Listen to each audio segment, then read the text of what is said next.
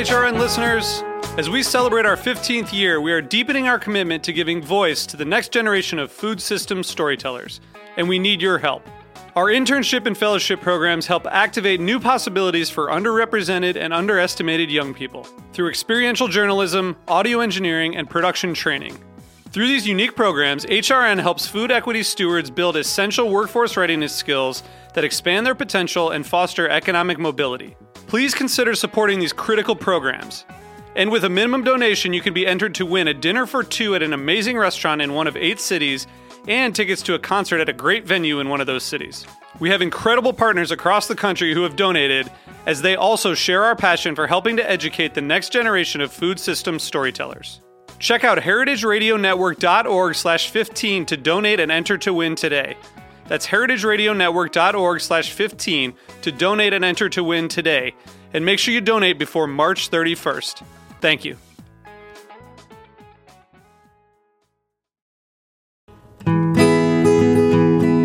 Hearst Ranch grass fed beef. Pasture raised on 150,000 acres in Central California. Hearst Ranch grass fed beef, free range, sustainably produced, humane. Hearst Ranch grass fed beef, the authentic flavor of the American West. Hi, this is Severin. This is Greenhorns Radio, and I'm happy to be joined today on the phone for this radio show by Greg, who has just won an award called Growing Green from the National Resource Defense Council for his work in the field of Florida with the Coalition of Immokalee Workers. Welcome to the show, Greg. Thank you, Severin. How are you doing? I'm doing good. It's it's pretty hot here, but I don't dare complain. I know it's much Well- hotter where you are. It is. It is kind of ridiculously hot, and about a month earlier than it should be. Um, we're all kind of a little bit concerned about that, frankly. But uh, yeah, no, it's, it's 96 and getting hotter down here. I'm sure it's a nice dry heat with a pleasant little wind. Have you been to Florida of late? no, it's quite humid. Uh, no, it's a, it's a pretty oppressive kind of heat down here. Uh, no, it doesn't rain nearly enough. There's always uh, you know water in the air. There's always humidity in the air, and so it's a very even by nine o'clock in the morning, you feel like you're breathing some kind of thin soup when you go outside. But uh, but you know those are the conditions that people also have to work outside in, and it's it's pretty pretty difficult. So many of us have begun to hear about the Immokalee workers based on the work that you have been doing to get the story out. But catch us up as you look out over the landscape uh, of of Immokalee, Florida. What's the predominant land use? What's the predominant agricultural industry? Uh, what's going down over there? Well, you know, Florida is uh, the second largest state in the country for agricultural production on a number of uh, fruits and vegetables, and you know, and for the tomato industry, it's actually the first. It's the largest fresh tomato producer in the United States, and that's the that's the crop that dominates the area around Immokalee, Florida, which is southwest Florida, Florida, where we're based. So, if, any, if you're familiar or your listeners are familiar with the state of Florida, Fort Myers and Naples are on the southwest Gulf Coast. If you drew a sort of isosceles triangle um, inward, inland, about 40 miles from either of those two cities, you'd land on Immokalee. And uh, you know, Immokalee itself is a town that really didn't exist about 50 years ago, but as as as agriculture started to take on this modern um, large scale plantation scale production that that you see today down here, um, Immokalee came into being because they needed people to work in the fields and those people needed a place to live and that's how that's how the city the town where we live is, was born.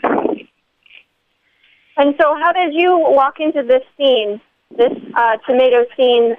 What what what brought you there? Uh, me directly as a person, I came down to work with a, uh, a thing called Legal Services for Farm Workers, which is a um, a federal program to provide people, you know, poor, poor people generally, but farm workers in my case, with legal representation when they when they need it. And as you can imagine, um, farm workers are in need of legal representation a lot. Uh, so when I came down was the early '90s, but at the same time that I came down, and I, I had worked previously in Haiti, um, in the countryside of Haiti, with a um, movement for development and economic um, change there. And at the same time that I came to Immokalee, there was the second large um, boat people uh, arrival of people from Haiti following the overthrow of President Aristide there. And in this case, it was a, a the second in the second wave of people from Haiti, or refugees from Haiti. There were a lot of young people who were involved politically in in, in the uh, movement for democracy in Haiti, and who had these tremendous organizing skills. And they were living in Immokalee by the day and work, you know, just to find a way to survive, a place to work.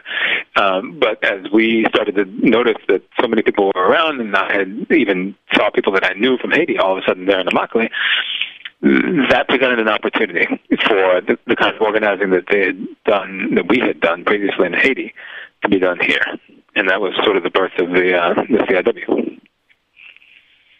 So the organization of farm workers is uh, a marvel, uh, even when they aren't organizing against uh, the conditions which they suffer to give us the cheap prices that we pay. They are organizing themselves with calling cards and wiring money across thousands of miles uh, where they may or may not speak the native language and where there is usually not very good public transportation. Um, mm-hmm. Could you mm-hmm. just speak a little bit about this kind of marvel uh, of the underground agricultural uh, labor uh, force in this country and what what people may not consider really initially, but as a, as a huge logistics triumph? Right. Well, it's kind of made up of two parts. One is one is the landscape that they find themselves in, right? And then the second part is is the tools they bring to be able to navigate that landscape. And I think you know the first part is that where people who come to work in this country to work in the field uh, or to find a way to survive and and to support their families back home when they come here, what they find is they pretty much have an entry into the very toughest, very worst paid, very least protected most dangerous, backbreaking jobs that we have in this country. You know, one, one of the things that you, the labor market never lies, right? And so the moves of people in the labor market indicate, you know, the, what what is a bad job and what's a better job. So where people move from from one job to another shows you which is which is preferable. And there's really no flow inside the country into tomato picking. It's all out. You know, there's nobody sitting in another job today daydreaming about the day that they could finally get their bucket and go work picking tomatoes. Um, on the contrary, everybody in tomatoes is daydreaming about the day they can go do something else, whether it's go work in landscaping or in in a restaurant or somewhere where there's a roof over their heads. You know, any kind of job, but but but working in the fields. So that's what people find when they first get here. And like you said, it's it's it's a logistic marvel to see how people are able to survive.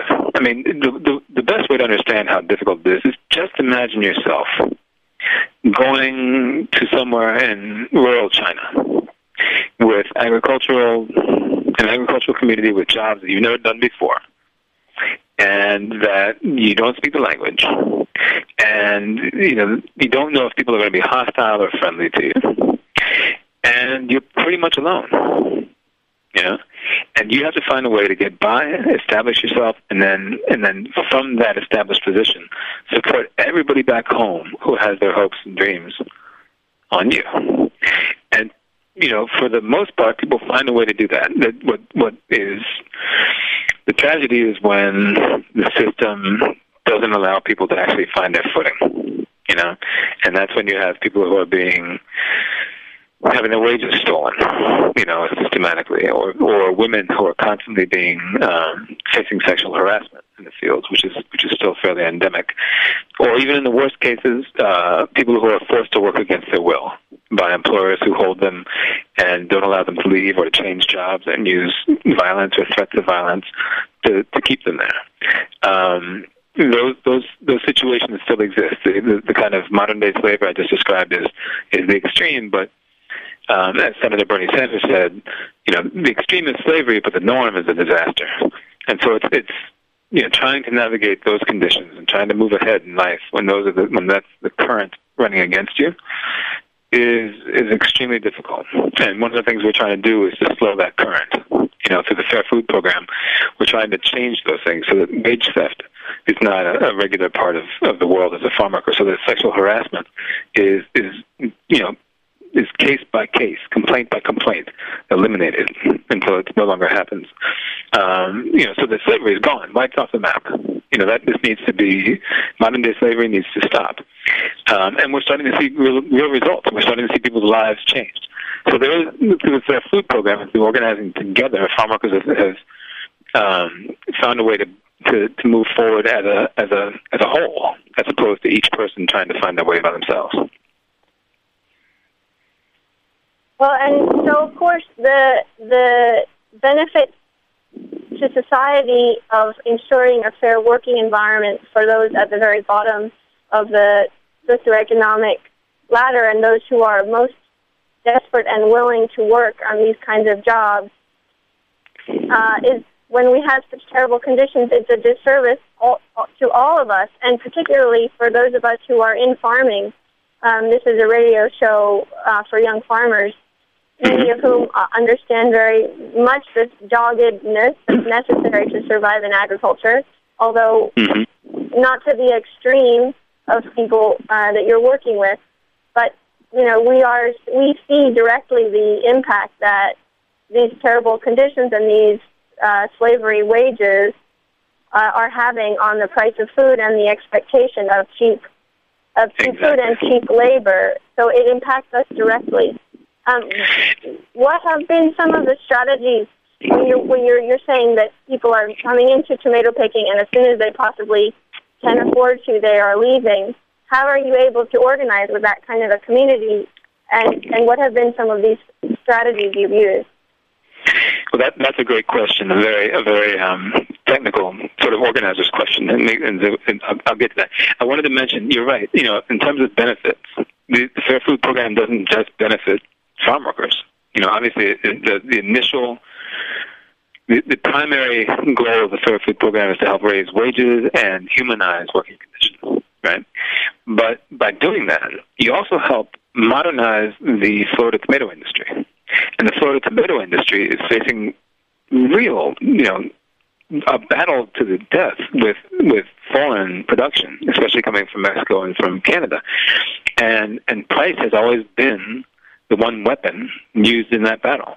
Well, in this case, finally, the idea of, of providing a better product, not just a cheaper product, but a product that's fair and more sustainable, is is, is in the in the arsenal of the of the growers from Florida, and it's giving them a strategy to be able to survive in this increasingly difficult global market.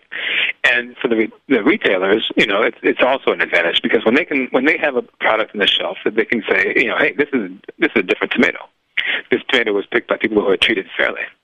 Um, and that provides them something new to, to sell to the customers. And the customers, of course, given the opportunity to understand the conditions behind the food that they buy, they almost invariably choose to support better, fairer produce, more sustainable produce.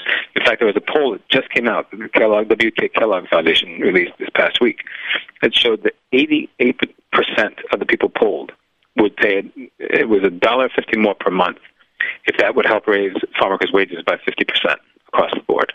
And eighty eight percent of, of consumers said yes, we would. So that so it's a benefit for everybody. Now, in terms of, of, of strategies for organizing and how, how you work in a community that is so transient and is is not a community really at all in the traditional sense. It's more like a a labor reserve.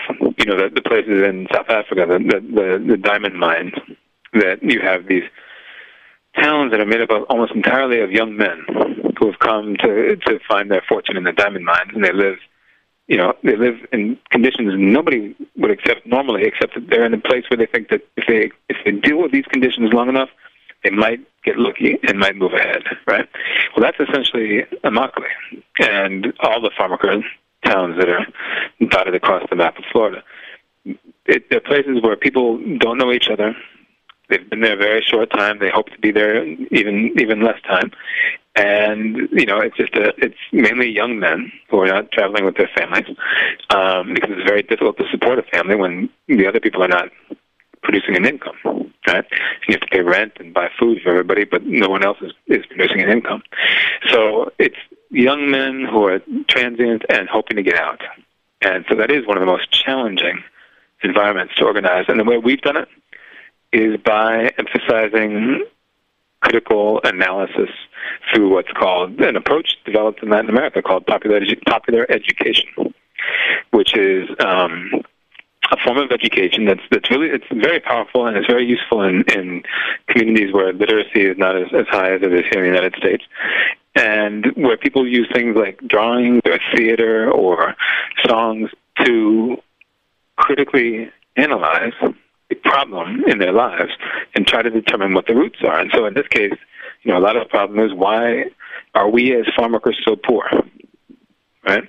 So we'll use theater, or we'll use drawing, whatever, and, and these community meetings, and people will be able, through reflection on the on the the drawing, say, be able to discuss the whys, the roots behind farm worker poverty, and from there, from that understanding, that consciousness, be able to develop plans of action to try to change it.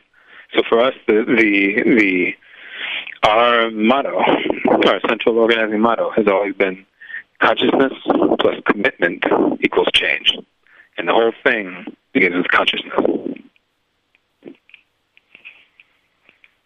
Wow. This is good stuff. No wonder you're winning awards.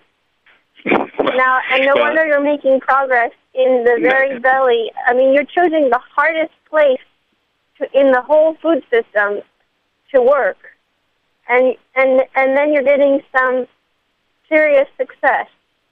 Do you feel like this is the place that you continue to to want to work? This is the place that uh, is a right leverage point for these conversations. Um, how do you how do you see the next few years playing out uh, in terms of uh, labor lab, labor treatment and labor rights and the prices that are paid? Right. Um, well, you know, the this is a tremendously um, successful um, approach that we've been taking. It's taken a long time to get here. Don't don't get me wrong in that sense. We started back in the early '90s, and you know we had to make mistakes first. We had to ask a whole bunch of wrong questions first until we finally found the right uh, the right questions and, and the right path. Um, and even then, it's been you know ten years of, of just un unremitting struggle to get ourselves to where we are today, where we have 10 multi-billion dollar food companies that are supporting the Fair Food Program, and the Fair Food Program is, is being implemented today in over 90% of the tomato farms in Florida. So we are at a place where we can say that what we've done in the past has worked, right? But now we're at the place where we have to be very, very careful to make sure that what we are doing now actually gets established, institutionalized, and works right? So, you know, we've been having some really exciting results over the first season, season and a half of implementation of the Fair Food Program and the Fair Food Code of Conduct. You know, complaints of sexual harassment that have been quickly and effectively uh, investigated and led to, to quick actions to change, to take harassers out of the scene, out of the picture, and and bring more education about sexual harassment to the workers in the field, and where people, where workers themselves have said, this is a great result. You know, that kind of thing has happened over and over again, but it but it's still very young, and so for us to be to be sure that what we have done is really going to stick against you know decades of history of abuse with no answer um, we have a lot of work to do, you know, and, and, and that work is just it's the the building of the, of the enforcement mechanism behind the, the code of conduct.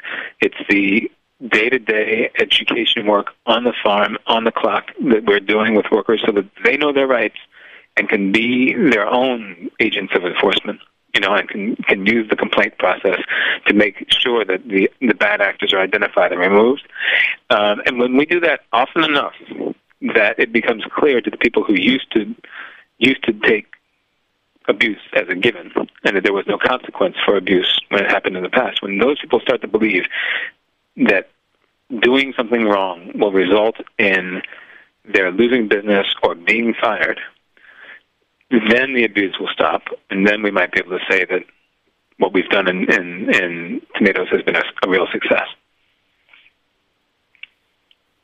Now, I don't want to uh, ask too much of the people that you represent, but do you think that there is possibility that um, we would see more passageway made for farm workers into the roles of farm owners and operators and leasers of land and eventually perhaps even owners of land and owners of farms in the United States? Is it unfair to ask that of farm workers to, that they would want that, or is that a viable place to look for more farmers? Is that something we as a nation well, clearly need? Well, you know, it's it's an interesting question because you had mentioned earlier that you know that, that small farmers are facing a lot of the same price pressures that are driving the exploitation of farm workers, right?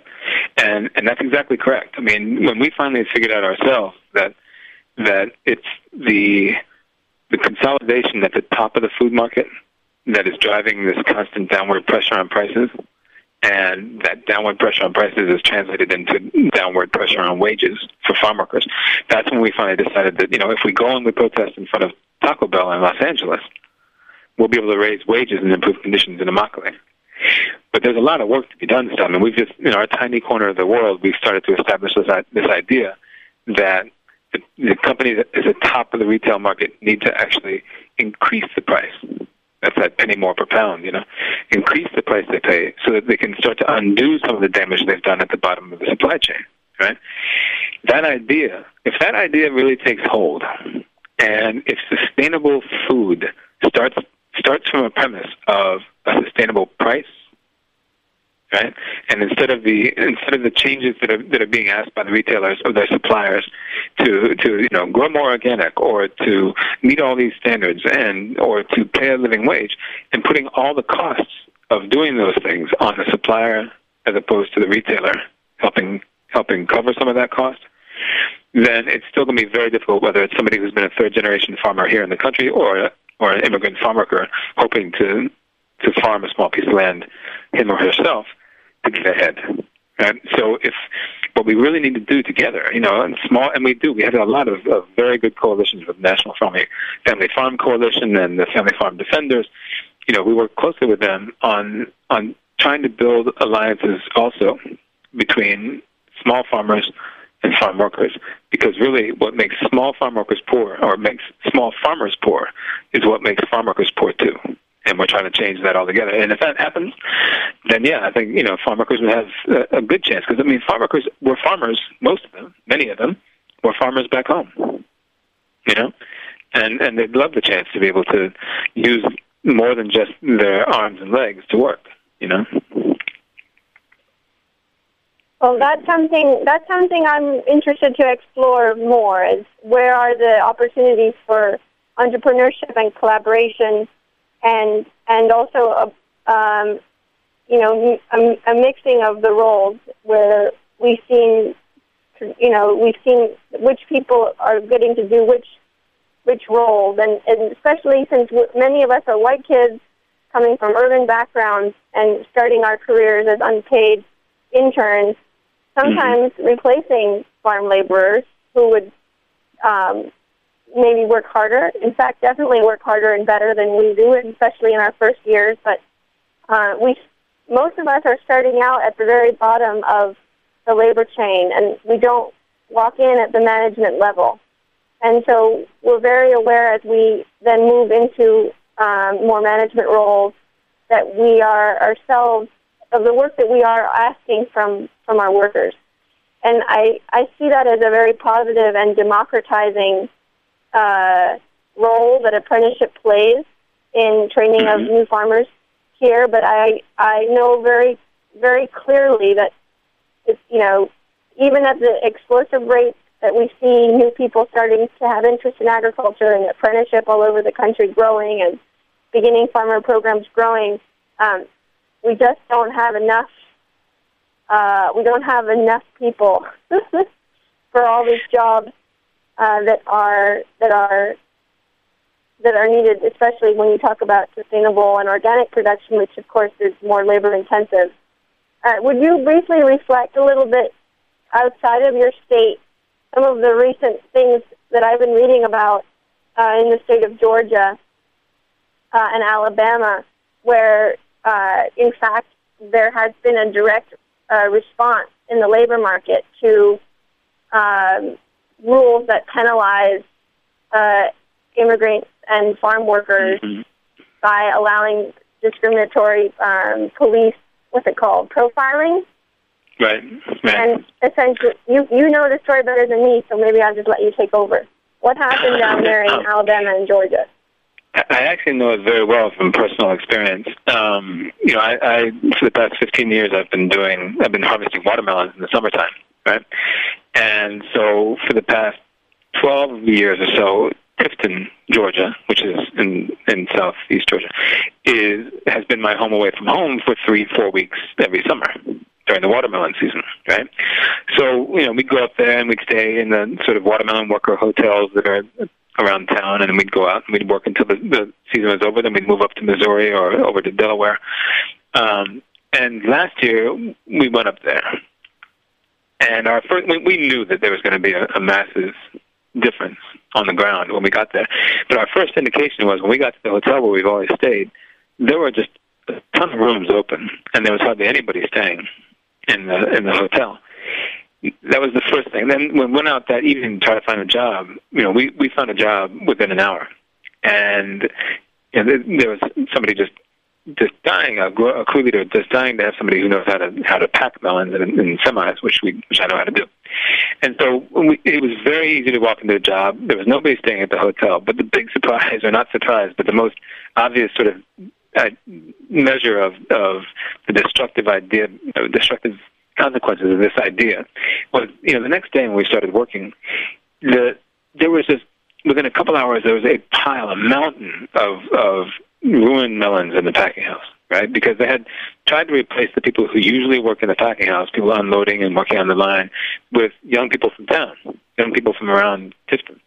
And they didn't know what they were doing, and they were playing all the time, and they were breaking melons right and left. There was this huge waste of melons. It was two or three times a day. You had to haul trucks of wasted melons out of out of the thing, out of the packing house. And then inside the trailers, the 18 wheelers where we were working, the people who had taken the melons off the conveyor belt and thrown them to us as we were packing, usually that's a job that you train somebody one time at the beginning of the season, and they work with you as, as the people, the passers of the melons for the whole season.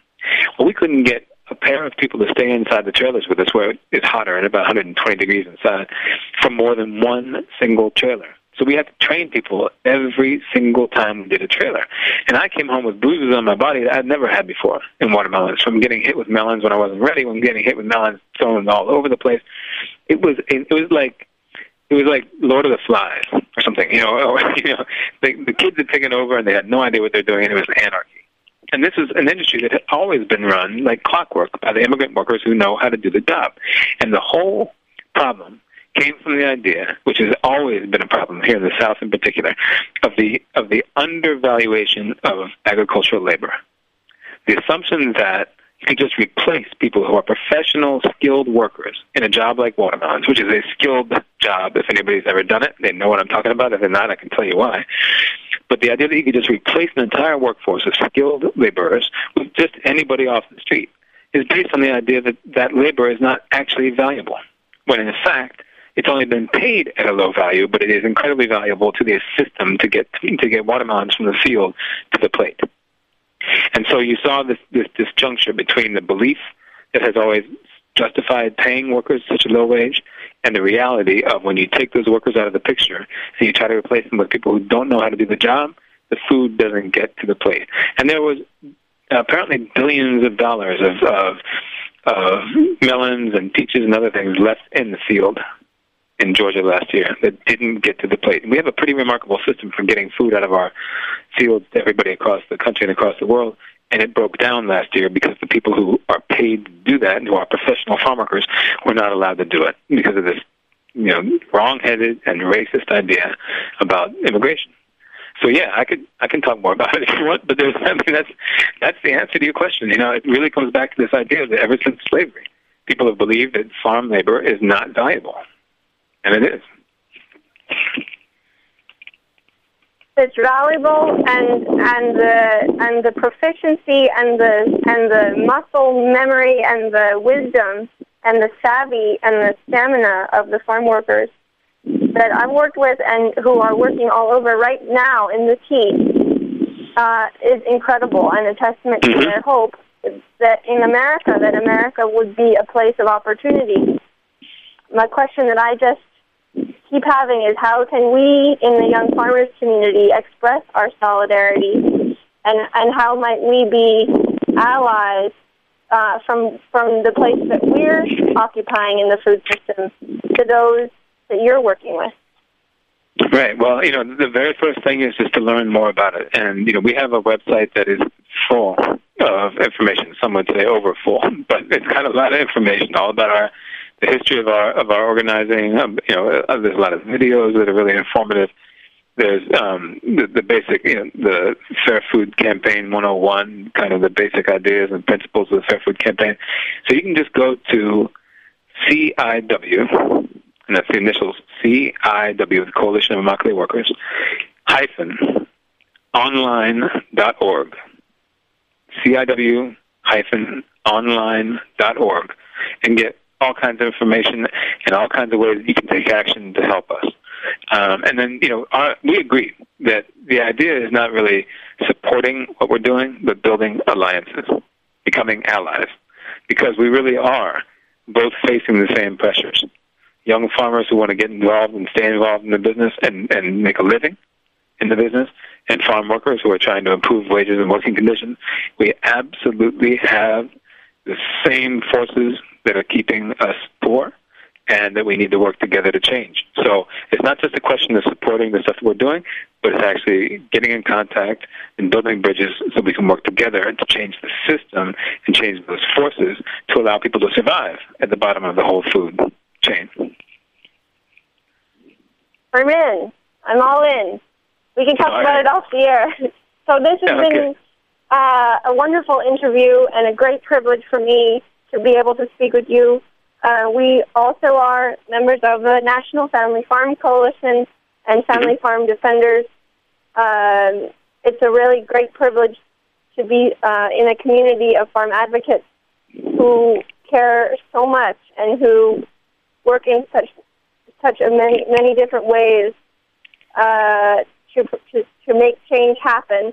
Greg Asbed just won the NRDC's Growing Green Award for his work as co-founder of the Coalition of Immokalee Workers, and they are again, as I'm sure you got in the beginning, the they're based in Immokalee, Florida, and working predominantly with uh, tomato pickers. A really wonderful book to read if you're just tuning into this issue um, is Tomatoland by Barry Estabrook.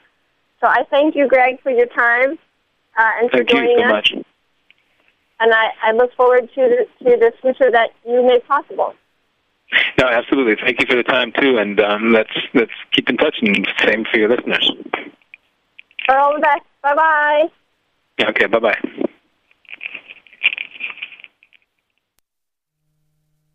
Thanks for listening to this program on the Heritage Radio Network. You can find all of our archived programs on heritageradionetwork.com, as well as a schedule of upcoming live shows. You can also podcast all of our programs on iTunes by searching Heritage Radio Network in the iTunes Store. You can find us on Facebook and follow us on Twitter for up to date news and information. Thanks for listening.